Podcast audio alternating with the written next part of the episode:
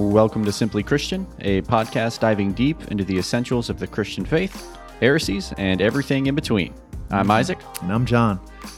Good morning, dude. Good morning, brother. How are you? All right, man. I'm yeah, all right. yeah, yeah. Super pumped. I'm excited about this too. I'm excited about it too. We um, yeah, we got a good episode for you guys today. One that I'm um, excited to dive into, that I'm learning about, and I feel like I'm hopeful that many of you listeners will be excited about this as well, because we have a really big subject, and we have come through some hot episodes. Um, like we said, we were we were in the flames, then we jumped into the from the frying pan into the fire. This one, we get to cool off a little bit. We're jumping into the water, and so what are we talking about today related to water? Baptism. Yes, Yeah, man. Baptism. big big subject. yeah, Big subject. it, it is. And it's super fitting we talk about this because we just had six people get baptized at our church. Amen. Yeah. So it's pretty awesome. Praise the Lord. Yes. Yeah, Yep. man. Yep. Yes. And I know some of them um, and their family members listen. So um, just congratulations. Welcome to the family. So many people are praying for you um, and so excited for what God is doing in your life. And we're just so grateful to be able to witness, yeah, just this amazing thing. Um, this wonderful ritual, this ancient ritual that we have been practicing as the church for thousands of years and that Jesus commanded us to do. Jesus commanded us to not only be baptized, but also go into the world, make disciples, baptizing them. What a wonderful thing it is. Um, and as we'll talk about a lot, this 3D picture of the faith Right on. that we have. So, a couple questions that kind of come up with this that we want to tackle today um, that you guys might already be thinking of as you're listening. Does water baptism save you? Is it the water that justifies you? Is there something kind of special or magical about the fa- just the water in and of itself? These H this H2O, this water quality, does that save you? What is it? Um, also, why do we do it? Um, what do what, what's our purpose? Why has the church clung to this wonderful, beautiful ritual that we've been been engaging in for a couple thousand years? Also, what is the benefit of being baptized and who can be baptized? We'll tackle some of these questions and maybe some other ones as well Yeah. um, as we go through the episode. Cool, cool. So, uh, where are we going to put this on the theological triage scale?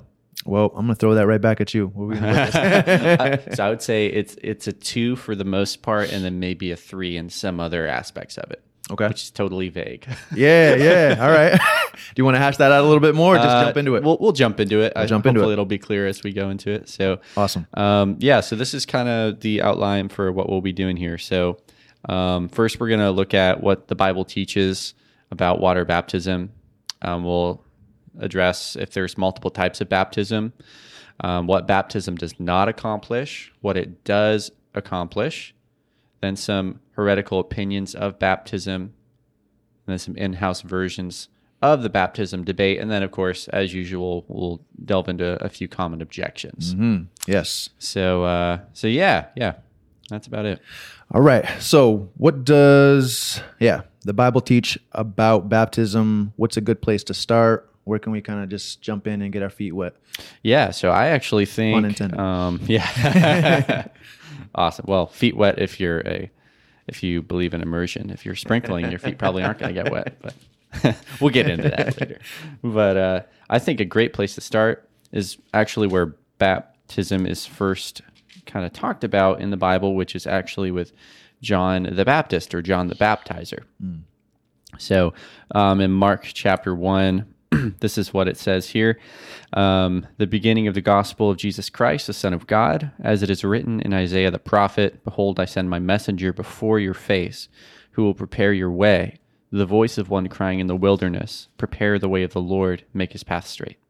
John appeared baptizing in the wilderness and proclaiming a baptism of repentance for the forgiveness of sins, and so on. So that's the first time we actually see baptism being talked about here in the scriptures. Um, so that kind of leads us to kind of wonder why John was being baptized. Because if you've read the Bible for any length of time, you have probably seen that John had a baptism, and then there's a different kind of baptism in the new covenant that the apostles do. And we know that's different because there's in the book of Acts, there were people who it was said they were baptized with the baptism of John, but then they had to be rebaptized in the name of the Father, Son, and Spirit. And people have been confused about that. And the main reason is because there are two very different baptisms. Um, the first one, baptism in John's time, was a practice that was de- that was developed centuries earlier by the uh, by the Jewish people when a Gentile wanted to become part of Israel. They would baptize them because it symbolized the crossing of the Red Sea and the crossing of the Jordan. Yeah.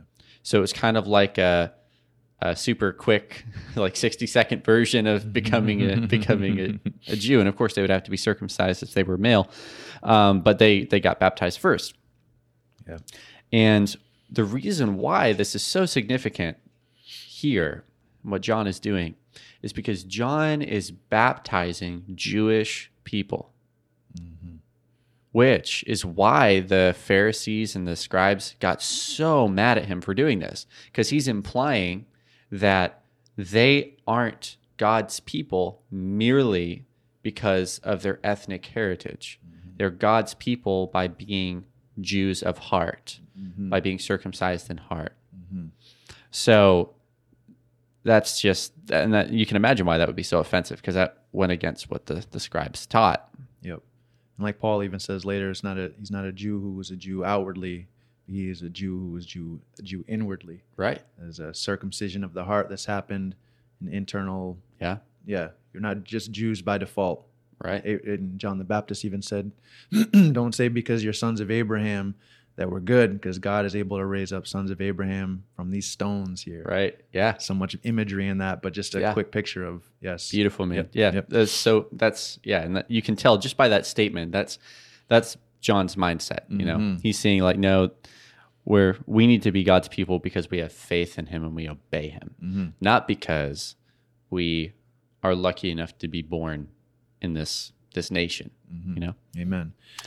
And I, and does this touch on it? Because a lot of people have noted this, and this isn't original with me, but a lot of people have made this kind of observation. And you hinted at it earlier, but people have asked why why was Jesus baptized? J- John's doing this baptism of repentance. Obviously, Jesus doesn't need to repent. He's the sinless, holy, blameless, undefiled Son of God who comes into this earth and dies and saves sinners. But what's he doing getting a baptism of repentance? But a lot of people have noted that it's almost like he himself is taking on Israel and saying, We are going to redo this together. Yes. I'm going to lead the way and do this re entrance of the nation of Israel. And just like Joshua led them through the Jordan, I'm going to get baptized in the Jordan River um, and lead us into the promised land.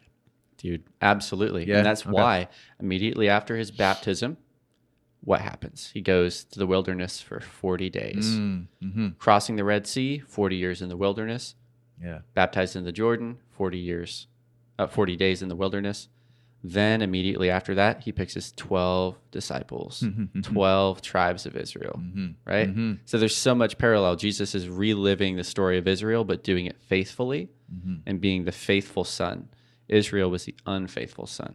Mhm. So, Yes. yeah, there's so many. Ah, it's awesome. so, so cool. Yes. Yeah, no, definitely. That's awesome. Okay. And uh, just to set this up a bit, because I think we'll use this punchline a little later that um, in, in a book that you, you might read a little snippet from, but Yeah. that was the setup and this is the punchline, right? Right. Like this is, that was how things kind of were setting the stage in the old covenant, Right. everything pointing to Jesus Christ. Yes. That- Jesus is the punchline of the old covenant. yes. That's what he is. Amen. Yes. Yes. Okay. All right. Well, that's good. Um, and yeah, I mean, obviously, we have in Matthew chapter 28, right at the very end, um, Jesus get, gives them this command. We're to be baptized, but he also sends them out and he says, Go and baptize people in the name of the Father, the Son, and the Holy Spirit. And so we get this command, this thrust that we're just going to go outward into the, all the nations, making disciples of all the nations. And so I guess there's just a question that comes up with this. Are there other uses of the word baptism in scripture? Um, how does the Bible and Bible authors um, articulate this word baptism? Yeah.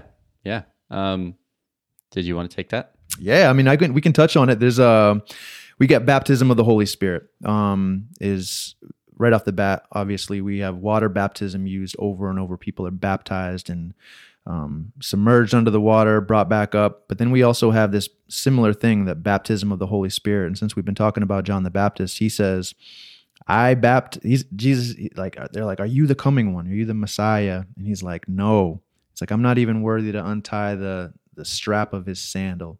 I baptize you with water, but he will baptize you with the Holy Spirit and with fire. And so there's so much in that. And hopefully, in a future episode, we're going to talk about the baptism of the Holy Spirit. But John the Baptist is just saying, I'm here to baptize with water, but Jesus has this baptism that I can't do man is unable to baptize anybody in the holy spirit. That's something that only jesus christ can do is he submerges somebody in the holy spirit and now we are in the holy spirit. And not only that but the holy spirit is in us. We're made new. We're new creations.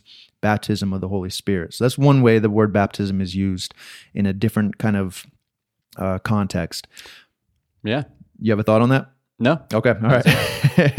and then uh, next we have, um, I guess, you know, depending on the translation, it may be used to speak of ritual washings. And, you know, you see some of this maybe in the Old Testament, the big bronze laver used for kind of ritual cleansings and things like that. And maybe some of it gets its roots in that. But mm-hmm. also, a third and very, very important thing that I hope that we can kind of bring to the surface, because I believe it adds that third dimension, is suffering. Um, you know, in Mark chapter 10, um, toward the end of the chapter, you see James and John coming with her mom, their mom, and they're like, you know, bring their mom for a little bit of added emphasis. And the mom's like, I want James and John to sit on your right and your left hand in the kingdom.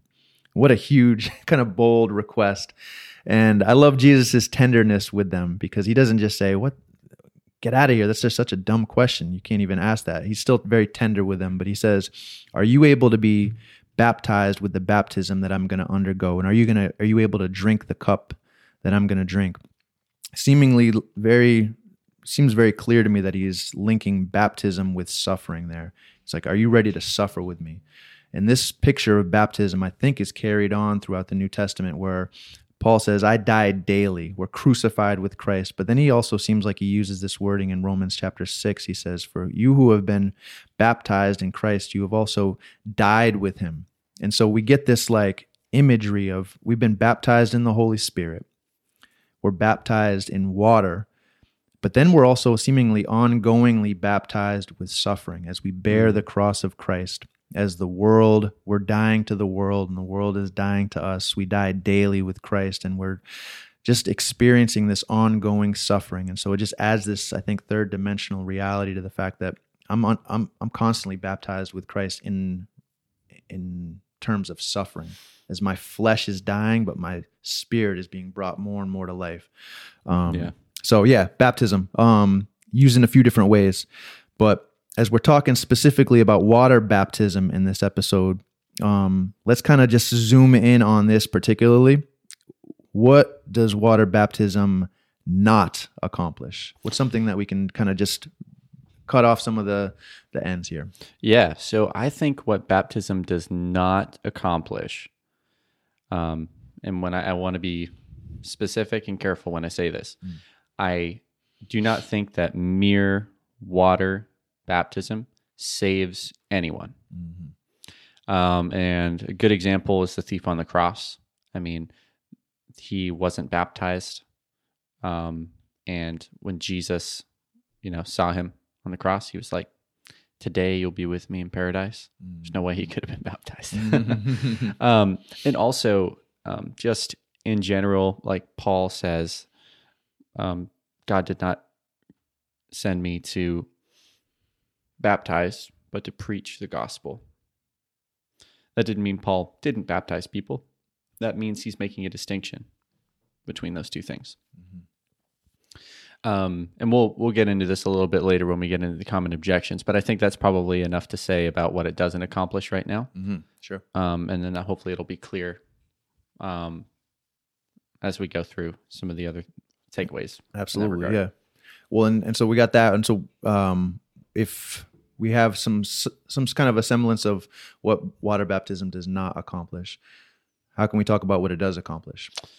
Yeah. Um, so I think there's uh, a number of things that accomplishes. Number one, um, obedience. like, Mhm. regardless of your view of baptism, uh, Jesus commanded it. So that should be enough for us to do it, Yes. regardless of what we think it does.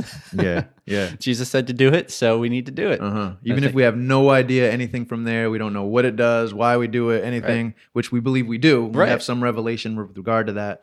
Um, but even if none of that was available to us and all we had was Jesus said to do it, doesn't make sense, don't know why, Right. we do it Right. because our Jesus, our Lord and Savior says, go, and we go. Yeah. Yeah. Amen, man. Yeah. yeah. Anything else? Yeah. Okay. Um. And another one is, um, I- and I I believe this is to is is true in the sense of we're gonna hopefully flesh this out a lot more, but it's an outward declaration of what's already true, and kind of with that, it's like often a great testimony to the church and the world. Hmm. You know, when we just had our water baptism at church a couple weeks ago, it was just so fantastic for everybody else to be able to participate in that.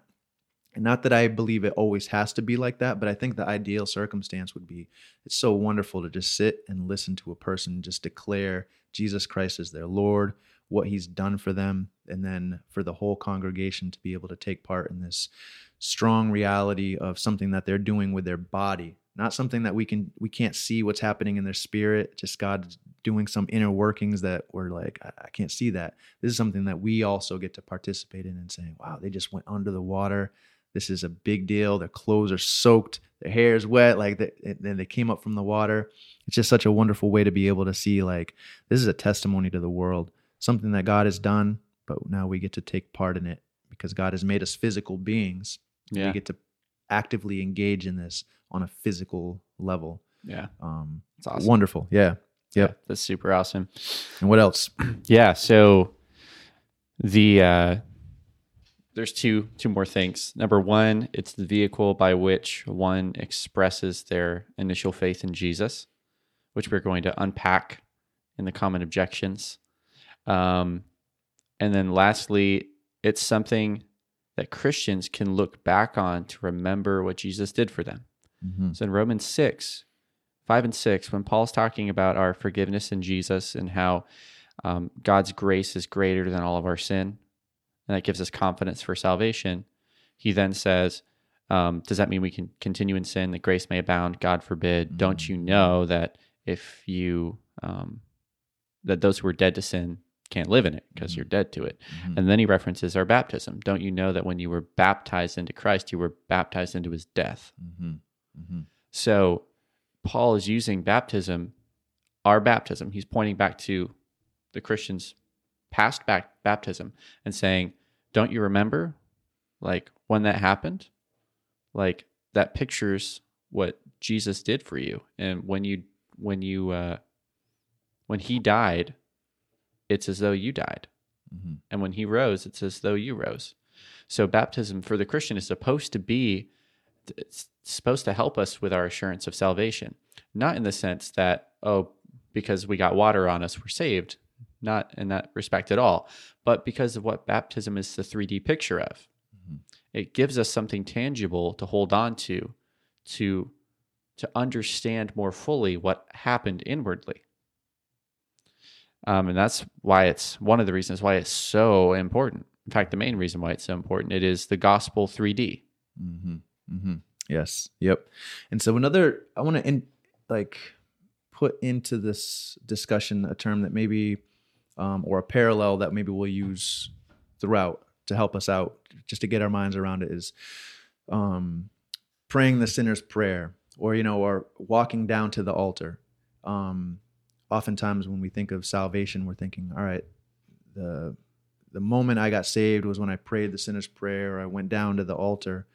But can you unpack that a little bit more and kind of relate that to baptism? Yeah, sure, sure. So, um, so yeah, like I said, we'll we'll unpack it um, a lot more once we get to the common objections because that has to Mhm. do with you know Mm-hmm. uh, some things that people would uh, would object to. However, um, in the New Testament, it seems pretty clear to me that the way that people are supposed to express their initial faith in Jesus is by being baptized.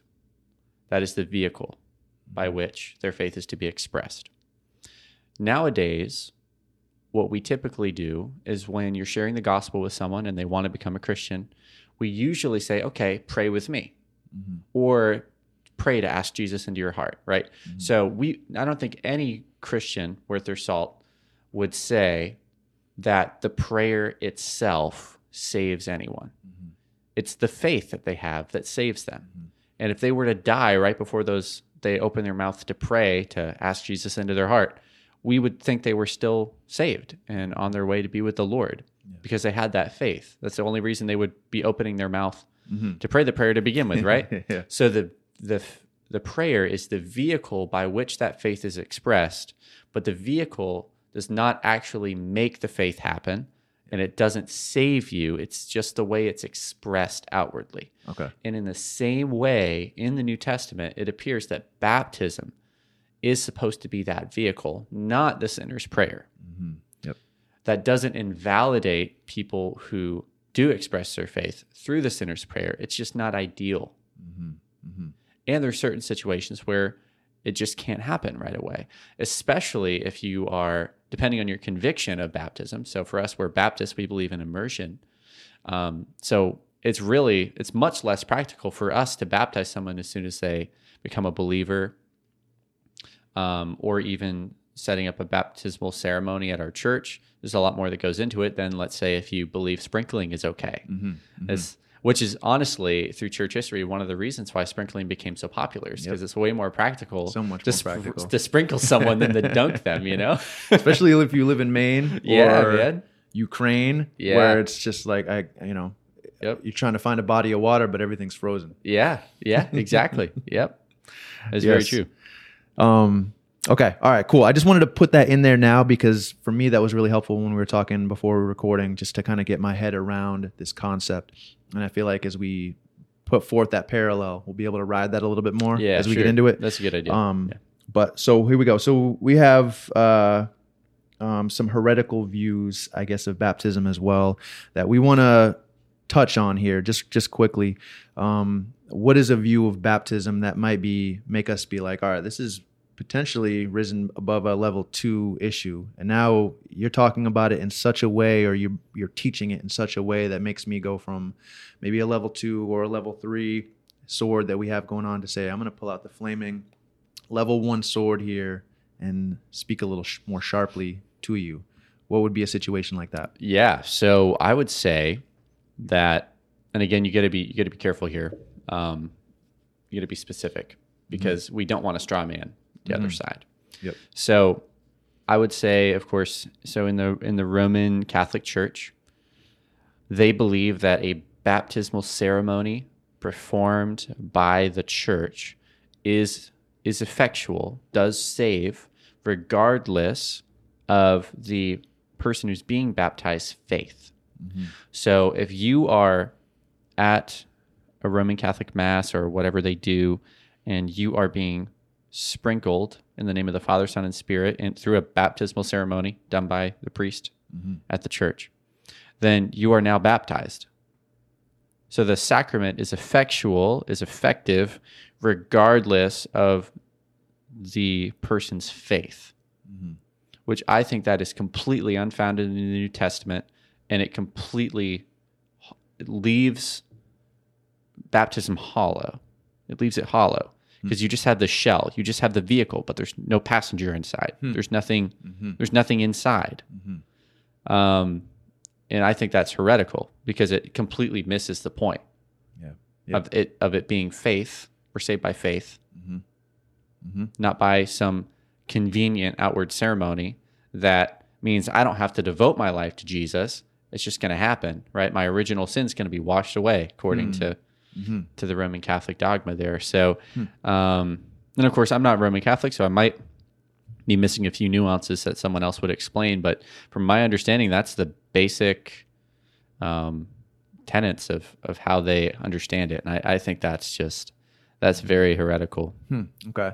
So if someone were to be saying, um, look, I want to be baptized, or maybe I, I don't even know if I really want to, but I'm doing it be, out of some sort of obligation. I don't have faith, but now somehow somebody has, a priest or somebody has sprinkled me with water, but I don't have faith, but they're declaring that I am saved. I guess is that I'm just trying to Yeah, that's Okay, that's that what I mean. I think that's very okay. yeah, yeah, and that gets, of course, um, we don't think that infant baptism is heretical, which we're going to get to that in a minute Mhm. um, necessarily. However, if if there's infant baptism is viewed in a way that saves them, Mhm. like I think that's that's messed up. Yeah. I do. I do. Yeah. And I wouldn't say it's always I wouldn't say it's always heresy because there are some ways that has been explained throughout church history that I would say is definitely wrong still, but I wouldn't put it in the category of heresy. Yep. Just for our listeners, just so you guys know, um, many, many, many Christians, in fact, most Christians throughout church history, especially in the early church, um, believed in uh, baptismal regeneration which means that you are regenerated through baptism. But they didn't, from what I can tell, they they did not separate that from faith, which to me is not heresy. It's just very confused. but but they were confused about a whole lot of stuff, and True. that's okay, because thankfully we're not saved by whether or not we're confused. We're saved by Christ. Amen. Yeah. Um, However, if you just take the faith out of it and just have a ceremony, yeah. that's the problem. Yes. Yes. Okay. I see. Yep. Yep. That's good. That's great. All right, cool. And hopefully we can keep unpacking that um as we go on and for you listeners, I hope that you're like listening intently because we're going to just try to like push through but um, a lot of big subjects here that we want to try to untangle as best we can um, and hopefully we'll be getting into some more scripture soon but what's another maybe heretical view of baptism are there any others um, things that we should watch out for maybe on the other end Yeah, I think so. I think the the one that makes me mad the most, honestly, is when people are just nonchalant about baptism. They think it's optional. That's also heresy. mm-hmm. Jesus said, like, go into all the world, make disciples of all nations, baptizing them in the name of the Father, Son, and Spirit. Um, and so many other passages talk about like baptism is supposed to be the the outward doorway into the church, into the Christian life, the outward doorway. Of course, we would say that if someone has faith, I mean, they're they belong to God, but outwardly, visibly, baptism is the doorway into that. Um, so if someone just says, "I don't care," like maybe I'll get baptized in a couple years, but they are professing to be followers of Jesus and and especially if they want to partake of the Lord's Supper and all these things, I think that is that is very wrong. That is that is practical heresy for sure, um, because you're directly disobeying like the first thing Jesus commanded for believers to do. Mm-hmm. The first thing. It's not mm-hmm. optional. I don't care if you're embarrassed. Jesus doesn't care. Jesus said, if you deny me mm-hmm. before man, I'll deny you before the Father. And your baptism is a declaration of you belonging to Jesus and your faith in him. And if you're refusing to get baptized, what's that saying about your heart towards him? hmm Yeah. So would it be similar? Would you liken it to if a let's say a person's, um, you know, living or, or living in fornication, and they're coming to church and they want to take the Lord's Supper. Um, this is an outward act of just straight up disobedience. They're neglecting a command. We could maybe liken this to that. If Yeah. a person's saying, "Yeah, I haven't been baptized, and I'm not super concerned about getting baptized. Maybe someday in the future I will." Right. it'd be maybe similar to a person saying, "Yeah, maybe someday I'll get married, but until then, I'm just gonna, I'm gonna Yeah. live how I want to live." Yeah. and, and the command to not fornicate isn't super binding on me. It's something I'll get to maybe down down the road. Right. I think it's, yeah, very similar. Mm-hmm. Yeah. Yep, yep. So okay, so that's a very practical heretical view on baptism that. Sad to say, I think a lot of people hold, I and, do. it, and Yeah, it's I think a lot so do. downplayed in the sense of, again, and hopefully you're going to expect us to unpack a whole bunch at the end, but we want to get to this is when the church has tried to make a strong distinction between all right the water doesn't save you in the sense of just just plunging under the water apart from faith you're you're saved just because you got wet the church has wanted to maybe so far separate themselves from that view that we've maybe gone the other direction and downplayed baptism so much to the Yep. fact that we are seeing it as an afterthought when Yeah. really this is something at the very forefront Yeah. be baptized. Yeah.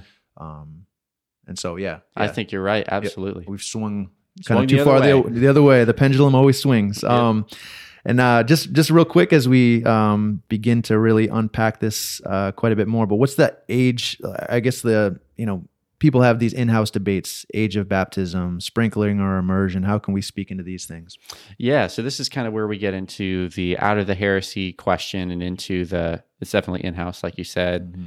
Uh, so it's either two or three. So I think the biggest um, biggest distinction within Protestantism is between um, what's called Paedo Baptists and Credo Baptists. So, uh, a Credo Baptist is what most Baptists, the denomination Baptists, would would be, and we believe that Credo, which means creed or faith, um, is the prerequisite to being baptized. You have to be a conscious believer in order to be baptized. Mm. Paedo Baptists, um, pedo, um, meaning infant or baby, you can be baptized um, either as an adult or as an infant if you have one or more parents who are Christians. Mm. Okay. So that's that's the main distinction. Um, it's pretty obvious which view we hold. So I think we've made it quite clear. but yeah, Yeah. Okay. All right. And so when we're looking at somebody who's um, uh, holding a view of paedo baptism, what is it about them that makes us not pull out the level two sword? Like, what is it that they're holding um, that makes us hold a level two or maybe even a level three as opposed to pulling out the big guns? You know, with them. Yeah, What's sure. what's um what what's redeemable about that view? Yeah, so I would say there's a couple things that are redeemable. Number one, it is the vastly predominant view throughout church history. And when I say vastly, I mean vastly Mhm. predominant. Like pretty much almost all Christians held that view through.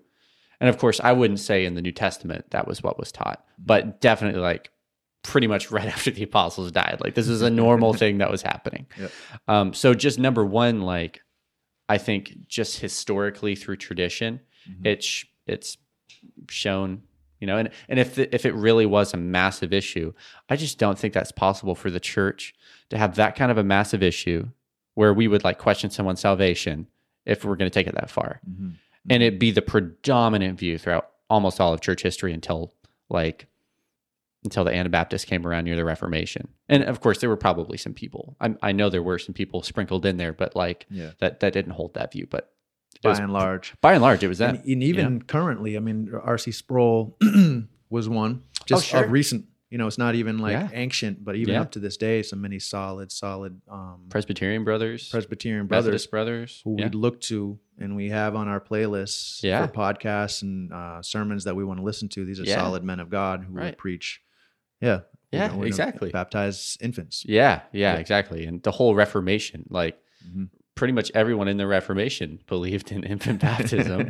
like Yep. it really wasn't until the Baptists came along, and of course the Anabaptists, but they were kind of viewed as heretics by the uh, other Protestants, which is a whole nother thing. Well, Mhm. Yeah, but anyways, And so, what's redeemable about the way they say it is, I guess I want you to unpack this a little bit. But uh, if the heretical view is, all right, we're sprinkling or maybe immersing, probably not, but sprinkling our baby, and this is washing away their original sin. Now we are declaring that they are saved. What is it about maybe an R.C. Sproul or somebody Yeah. else? How is it that when they're doing it, they're doing the exact same thing, but what's going on in their mind that is different Yeah, in their so- belief system? so in their view, they do not think it is making that child a Christian.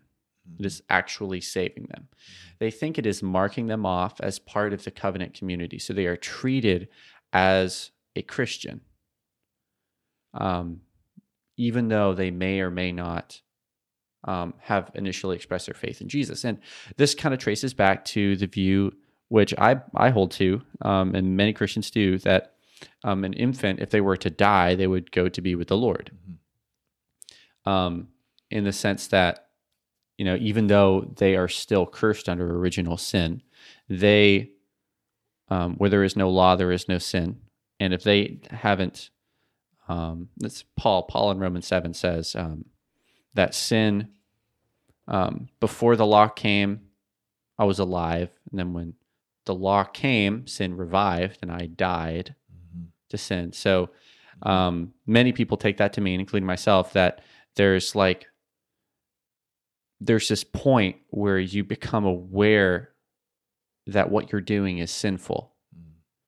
And at that point, as you continue to do it anyways, that's when you are condemned in a personal sense. And of course, that's debated. And I definitely don't want to, you know, say that is the view for sure. But that's kind of what's behind it is like, no, this isn't saving them, but we can treat them as a Christian because number one, their parents are Christians. And I mean, let's be honest, even as Baptists, we do this practically. Like Mhm. if our our kids go to church with us, Mhm. we let them pray. Mhm. They go downstairs and sing songs Mhm. with other kids. They worship Jesus, right? Yeah. But they may, maybe they haven't actually made a profession of faith. So practically speaking, there's no difference Mhm. like between these views. There really isn't. It's just one is willing to say something, the other isn't. But practically, we're doing the same things. Right. Yep. You know? And some of them might um, often like link this to circumcision as well, right? Right. Yeah. Like, and they'll That's say, "Well, we would we that. would bap- uh, we would circumcise our, our boys eight days old, um, Right. far before they were, you know, um, calling Yahweh um, and repeating the Shema. Right. We're we're still going to mark them. Yeah. And so maybe there's a uh, a link there is. that's yeah. going on in a Paedo Baptist mind of saying we're just going to do the exact same things. Just that the, the sign of the new covenant is going Right. to be water baptism, and so we're going to do this, mark our child, Yeah. and but we are making a distinction of this is not some uh, magical kind of ceremony that is now um, justifying our child in the sight of God. Right. No, Yeah. that's exactly right, man. Yep. Yep. Okay. Well, Cool. that's good. So I'm excited about this. Just real quick, um, in this is our common objection section, and I think we're going to really try to unpack the heart of what we've been saying. We're going to unpack in this episode, uh, past five or six times, but um, we keep saying it, and and hopefully we don't disappoint because um, in this we'll really be able to. I don't know. I think get to the heart of this and um, bring about. Um, I don't know, just a, a blossoming of, everything that we've been touching on. But a common objection um, is something, you know, c- citations that not just Roman Catholics will bring up, but a lot of people who would uh, argue for water baptism justifies you in the sight of God. Um, and I just want to read a short passage and watch how you kind of just unpack this. So, First Peter chapter three, and I'll just start in verse eighteen but we'll go down several verses. But it says, For Christ also died for sins once for all, the just for the unjust, so that he so that he might bring us to God, having been put to death in the flesh, but made alive in the spirit, in which also he went and made proclamation to the spirits now in prison, who were once disobedient when the patience of God kept waiting in the days of Noah during the construction of the ark, in which a few, that is, eight persons, were brought safely through the water. Okay, so we already got some water. We get some figures kind of just popping out at us. And now he's going to say this in verse 21. Corresponding to that, baptism now saves you. Not the removal of dirt from the flesh, but an appeal to God for a good conscience through the resurrection of Christ, who is at the right hand of God, having gone into heaven after angels and authorities and powers had been made subject to him. And so a common objection. Somebody might say, well, see right here, it says baptism saves you. And you're trying to say, well, it's wrong to think that water justifies you in the sights of in the sight of God. But here, what's Peter saying if he's not saying that? And how do we articulate this um, as credo Baptists? Yeah. And and this one stumped me for a long time. So the first thing I want to say is we got to be really careful here because as Christians, Baptists in particular, Protestants, whatever, we are we are at pains to in many other places to take what the text says and just take it at face value. And like what it says is what it means right? Um, but then it's very easy when something goes against our normal way of thinking. When something is clear we try to work around it. Just like we think heretics do with clear passages about the deity of christ and all that we can do that sometimes too. So we got to be really careful careful here. It says peter says that and i'm reading from the niv here this water symbolizes baptism that now saves you. So, like, that's what it says. That's what Peter says. He apparently didn't have a problem saying baptism saves you. Apparently not. Um, so we can't walk around that and say, well, he didn't really mean that. I mean, he meant something else. He clearly didn't think baptism saves you. Um, he, he meant it. What we have to do now is unpack the theology behind what he is saying. And thankfully, he explains it for us, and there's other passages we can go to. So I'll read it again. And again, this is from the NIV. I think you were reading from the, the Yeah, NASB, the right? NASB. Yeah. So, either, you know, of course, it's both good translations, but Yep. I just happen to have this one up. So, um, um, it talks about Noah and the ark. In it, only a few people were saved, eight in all. They were saved through water, and this water symbolizes baptism that now saves you also. Not the removal of dirt from the body, but the pledge of a clear conscience towards God. It saves you by the resurrection of Jesus Christ, who has gone into heaven and is at God's right hand, so on. So, a couple things.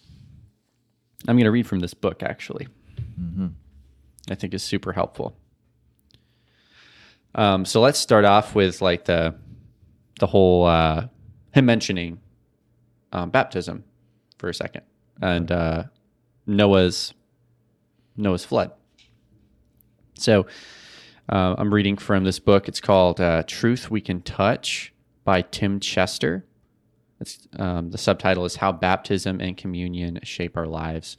I highly recommend this book. It's not super long, it's by Crossway, so you know it's good. Um, forwarded by Sinclair Ferguson. So it's a really solid book. Um, so it's not some whack wacko on the fringes of Christianity somewhere. It's pretty good. Um, so let me just read a little bit what he says here. I'll read a couple paragraphs. Notice first, Peter says Noah was saved through water. Through can be a bit ambiguous in English. Here it doesn't mean by. We're not saved by the waters of baptism. Noah certainly wasn't saved by the waters of the flood. Quite the opposite. He was threatened by the water. Instead, he was saved from the water by the ark. Peter says Noah was saved in or into the ark, or saved through water um, so, saved through water means kept safe as he passed through the water. Noah was kept safe by God as he passed through the waters of judgment into a new life. Second, Peter says the story of Noah is reenacted in baptism. This water symbolizes baptism, says verse 21. Like Noah, in baptism, we are saved through water. We pass through the water that symbolizes judgment and we emerge to a new life. The word translated symbolizes implies an antitype or pattern. You have a prototype or a picture, and you have its fulfillment in an antitype, the reality to which that picture points. This means Peter is not simply coming up with an interesting pa- parallel. He's not simply saying, you know what, it's a bit like Noah. Instead, Peter is saying God has worked throughout history according to a pattern. The stories of Noah, Moses, and Joshua all took place as they did to prepare us to understand the meaning of Jesus. This is uh, the important part for this section. So it's not so much that the, the story of Noah is reenacted in our baptism, it's more that our baptism was pre enacted in the story of Noah. Noah is the setup, and baptism is the punchline. So that's the the first chunk of that is like he's clearly connecting um, baptism to the flood, and he's saying like that the Noah being saved through the ark pictures baptism. It points to baptism. So ba- baptism's the ultimate reality of of what's going on here. But the ironic thing is baptism is also a picture in and of itself. Um, so it's a picture. So the flood is a picture of a picture. um, but but there's there's more to it. So if you look in the passage, he says that um, baptism, which corresponds to this, now saves you not as a removal of dirt from the body, but as an appeal of a good conscience through the resurrection of Jesus Christ. So, so uh, what I find very interesting is the fact that Peter felt the need to include that little phrase in parentheses there. And uh, of course, in Greek, I don't think it's in parentheses, but it's clearly ex- explanatory. So he could have just said, Baptism now saves you through the resurrection of Jesus Christ. He could have just said that, and that, that would have been fine. And I still wouldn't have a problem with that. But thankfully, he unpacks what he means a little bit. When he, so he says, Baptism saves you not as a removal of dirt from the body, but as an appeal to a good to, to God for a good conscience. Whereas the NIV says, which I think is a little bit better in that spot, says um, it's an appeal um, of a good conscience towards God. So basically, this is I'll just say what I what I think Peter's saying in the one packet. I think what Peter's saying is baptism saves you in the same sense that we think the sinner's prayer saves you. We or or when we say the gospel saves you because I have no problem saying hey the gospel saves you. Like it saves you. But we don't actually mean that when the gospel is preached over someone it saves them. It's their faith in response to the gospel, right? But we still use the language hey the gospel saves you. Or when we say when you call out to the Lord by praying or whatever, um, that saves you in reality, if we really want to specify it and break it down, we think that faith that someone has inwardly saves them, but they express that faith outwardly. And when they express it outwardly, Christians, the church, recognize that person as being a Christian, having been saved. However, before they ever audibly uttered those words, they were a Christian already mm-hmm. because they had that faith. Mm-hmm. And in God's sight, that's what counts. That's mm-hmm. what justifies you. Yep. Um, and I mean, just think of it this way: like let's let's pretend there's a person who's paralyzed and can't speak, and they're laying in a hospital bed, and you preach the gospel to them, and they believe inwardly, but they can't say anything. You can't know whether or not they believed, but they believed inwardly. They're saved. They're saved. You know, and I know that's an exception to the normal circumstance, but nonetheless, I think that just proves like it's really the faith that counts. So baptism by Peter and by the New Testament is viewed as the proper vehicle by which a Christian or a by which a person is supposed to express their faith in Jesus. Mm-hmm. So when we would have someone next to us and we're sharing the gospel with them and they say, All right, I want to follow Jesus, instead of us saying, All right, pray the sinner's prayer or pray this prayer or, you know, talk to God, whatever we would say. And we would say, All right, now that you've prayed that, you're saved. Mm-hmm. In the same way, we would say that baptism, like, okay, hey, I want to follow Jesus now. All right, let's get baptized. Like, Mhm. hey, come on, Mhm. get baptized. Mm-hmm. Um, that is supposed to be the vehicle by which they express that initial faith. Mhm. So that is why Peter can say baptism saves you. And notice he says through the re- resurrection of Jesus Christ. Yeah. And he says it's an appeal of a good conscience towards God, which would be that faith, that Mm-hmm. inward, that good conscience towards God, that that Godward heart. That's what saves you. Mm-hmm. Mm-hmm. Um, and yeah, so but it's through the resurrection of Jesus Christ. Yeah. So it's all about Christ, what he does. But baptism's just that shell or that vehicle. yeah, that's good. That's good. That was a long explanation, but no, but I think that gets to the heart of it where um when we see not not even to say anything that you haven't already said, but just to kind of put it in my words so I can kind of understand it and so the listeners maybe can too, like in the same way that when we as in our in our current context of Christianity, we have prayed the prayer. Um, we said, I heard the gospel and I, I put my hand up. And I remember my own testimony. I, my preacher was preaching and he said, if anybody wants to get saved, put their hand up. And I was like, I do. And then I walked to walked to the altar and people were praying over me. Um, the it wasn't the walk to the altar that saved me and it wasn't even the recitation of various words after that i don't even remember if i did a sinner's prayer but if i did it wasn't that that saved me because many people, probably a, janitor in the church, had walked from the same seat that I sat in to the altar, made that same path, that same walk. And let's just say he happened to say the same words that I said. There's nothing magical about that walk that saved. But for me, that was a movement of something that God had already done in my heart. That as I walked forward, it was just me physically doing something that had already resulted from an inner working of God by faith in me.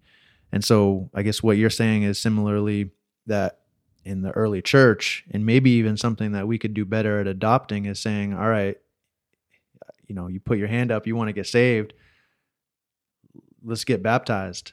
Um, and nothing again magical about the water in and of itself, but you are now, this is your mode of an appeal for a good conscience to God, or how the NIV puts it. Um, Yeah. That's, I think that was yeah, it. yeah, I think it's great. And I, so, what is is does that is that kind of articulated well? I think so. Yeah, Yeah. and th- there's definitely more more to talk about that with that because um, it can be argued, and I, I think it's valid that we see, although we do see baptisms immediately follow people hearing the gospel, professing faith in the New Testament. Um, almost all of those people that I can think of were already God-fearers or Jews, so they had some knowledge of Yahweh and al- maybe already worshipped Yahweh. Um, so they weren't starting from scratch because Christianity is the fulfillment of Judaism. Um, so they were already they already had a foundation and were already following God. Really, uh, many of them. So it made sense to baptize them immediately. But the argument can be made: well, now it's mostly Jews, uh, mostly Gentiles that don't have an understanding of God or faith in God already or whatever. So we shouldn't baptize them immediately after which makes sense. And that's exactly why the early church had a process of what's called um, catechizing, where they would call people, there, they had three categories for people. Nowadays, we have believer or um, unbeliever and Christian. They had three categories they had unbeliever, catechumen, or seeker, or learner, and then Christian. So in this middle section, there were people who expressed interest in following Jesus and they had faith of some sort, but they still were learning the faith to make sure before they were baptized and the church saw them as a Christian and allowed them to take the Lord's Supper and all that. Um, they wanted to make sure they were counting the cost, as Jesus said, and they wanted to make sure they understood the Christian faith before they committed to it through baptism, which I think is wise, actually. Um, and I think that would maybe be another good practice to, to look into um, or at least consider is when someone says they want, want to follow Jesus, instead of immediately calling them a, like a Christian and allowing them to take the Lord's Supper and all, um, making sure they really understand. And we kind of do this on a practical level. We, you know, before we baptize people, we want to make sure they understand the gospel and all these things, which is, I don't think that's that's a bad idea. I just think when we give someone all the privileges of being a Christian and being in the church before they're baptized, and before we know like how much they understand the gospel, um, I think that can be kind of dangerous because we're giving people false assurance before maybe they've truly committed to Christ or understand what they're committing to. Um, Right, right. yeah, yeah. Okay. I don't know if that makes sense or not, but yes, no, that does. Um, and so to frame this up in another like common objection that I think, um, and we didn't even have this down, but I can maybe imagine somebody asking this, like, you know, you have in Ephesians two, um, we are saved um, by grace through faith, not of works, and then uh, you know, a common Protestant interpretation of this is, you know, so we're not saved by baptism. Um, and then, you know, Romans chapter 10, verses 9 through 10, if you believe in your heart Yeah. that Jesus Christ is Lord and confess that God raised him from the dead or vice versa, um, that you will, you are saved um, and you will be saved. And so how does this um, understanding of baptism correspond to some of those um, highly cherished kind of Reformation Protestant texts as well? Does I don't it- think is there's it- any contradiction. Awesome. I don't Okay. think so at all. I All right, think yep. when it talks about faith, us believing, it's like like I said, that's the inward, that's the inward self. Like that's um, that's your heart, that's your conscience being pledged to God, however you want to say it. There's a lot of ways to say it. Um, but it, those passages don't talk about how faith is to be expressed. It just says you have to have faith, right? So I don't think there's any contradiction there. I just think it's a further explanation. But uh, we can completely affirm those passages still. Awesome. Okay. Yeah. Well, that's good. Um, and I feel like that that kind of answer when you because there are a couple other passages that I think people could bring up. You know, um, Acts chapter two, verse thirty-eight. Um, like, what what must we do to be saved? And he says, repent and be baptized for the remission of sins, and you will receive the gift of the Holy Spirit. Right. That might be a satisfactory and more comprehensive way of Oh, yeah. speaking into that. Sure, I think that's a very it's that is uh, in my view the only satisfactory way because um, yeah, Peter says uh, when you know when he's preaching at Pentecost and people want to respond to the gospel, he says like, what what should we do? Because they're cut to the heart. You know, they're cut to the heart. They believe Jesus is the Messiah. Like, what do we do now? He's like, repent. You know, turn and be baptized for the forgiveness of sins. And many Protestants, um, and I understand why they take that and they try to parse out like and separate. No, yeah, he means repent and that will give you forgiveness of sins. But baptism, that whole baptism part, even though they're right next to each other, um, is referring to um, because you know it's like because you're forgiven, um, get baptized. And I, I mean, maybe there's some decent arguments out there. I really don't know for that, but I I don't think that's the best way to understand it. I think the best way to understand it um, is by going to the person who said it and looking at his explanation of baptism. And the person who said this was Peter, and we just read Peter's letter where he does explain his view of baptism. And I think I don't think there's any issue with saying repent and be baptized for the forgiveness of sins. If what's meant is what Peter says in uh, 1 Peter 3, where his view of baptism is like that's the way you're supposed to express your faith in Jesus. It's no different from him saying, um, repent and ask, call out to God, or repent and, and pray for forgiveness. It's it's no different. That prayer for forgiveness doesn't actually forgive you. It's the faith that you had that led you to pray to begin with that saves you. Mm-hmm. Mm-hmm. But that prayer is that outward expression of what's inward so that other people can recognize your faith. Mm-hmm. Yeah. And that's why, and baptism is even better than that. Number one, because Jesus said to do it, and that's the way to do it. So, but number two, just because it it really does picture in a 3D way what happens inwardly when we are dying with Christ. We die to die with Christ, and we are raised with Him. We are reborn internally. Yeah. Yeah. That's good. So- That's good. Yeah. And just one last thing that, that I um, had talked about earlier that I just want to um, interject and add to and kind of just like elaborate on the idea of baptism and, and suffering. Um, and the, passage that I just want to look at real quick, Romans 6, um, where he says, What shall we say then? Are we to continue in sin so that grace may increase? May it never be. How shall we who died to sin still live in it? Or do you not know that all of us who have been baptized into Christ Jesus have been baptized into his death? And I love this passage because I feel as though Paul is not uh, avoiding any of the dimensions of this baptism subject. I think all three are kind of brought out here because you could say baptized into Jesus. And I know many brothers and sisters who would say this passage is really only talking about this isn't a wet baptism. This is very dry. I think John MacArthur describes this baptism as a as a baptism of the Holy Spirit. I think Paul would say amen to that. Um, we're baptized into Christ Jesus, you know, and we're all baptized. We're all one in as we're baptized in one whole, in one Spirit. That's what unifies us. So I would say amen to that. But I don't know if Paul would limit it to that. That I think this could also be touching on a water baptism, a second dimension of this. You know, that we're all baptized into Christ Jesus and we're baptized into His death. That um, just like what baptism is depicted he says in verse 4 therefore we have been buried with him through baptism into death so that as christ was raised from the dead through the glory of the father so we too might walk in newness of life it's kind of depicted in baptism as we go down underneath the waters the waters of death but we're saved through that and we we're resurrected and we're raised up with christ um, fully depicted in a water baptism second dimension, but I think even a third dimension that Paul is hearkening to when he's using these words like death.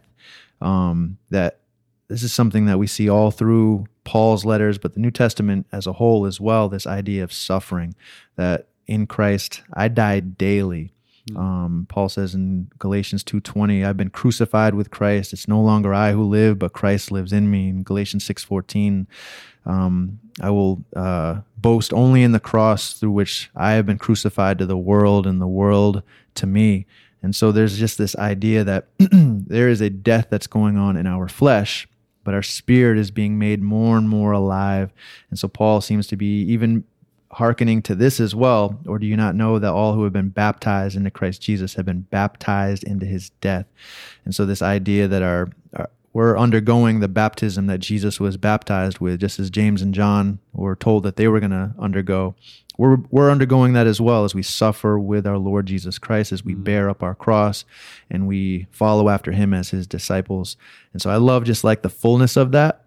And I, I guess, especially as we've been having this conversation this morning and, and recording this podcast, that I think this verse kind of touches on all of them. Yeah. You know, and it's just yeah. this big, full 3D picture that I've been That's baptized awesome. in the Spirit. I was baptized in water, and now I'm just having this daily undergoing of baptism as I'm suffering in the world, but being made more and more alive in the Spirit. Yeah. Um, to That's our living good. God through the resurrection of Jesus Christ, as Peter even puts it. It's just, yeah. it's wonderful. Yeah. Amen, brother. Yeah. Always carrying in our bodies the death of Christ so that the life of Christ may live through us. Right? Yes. Amen. Amen. Cool. Well, that's all for today's episode. Consider subscribing for more Simply Christian content. And until next time.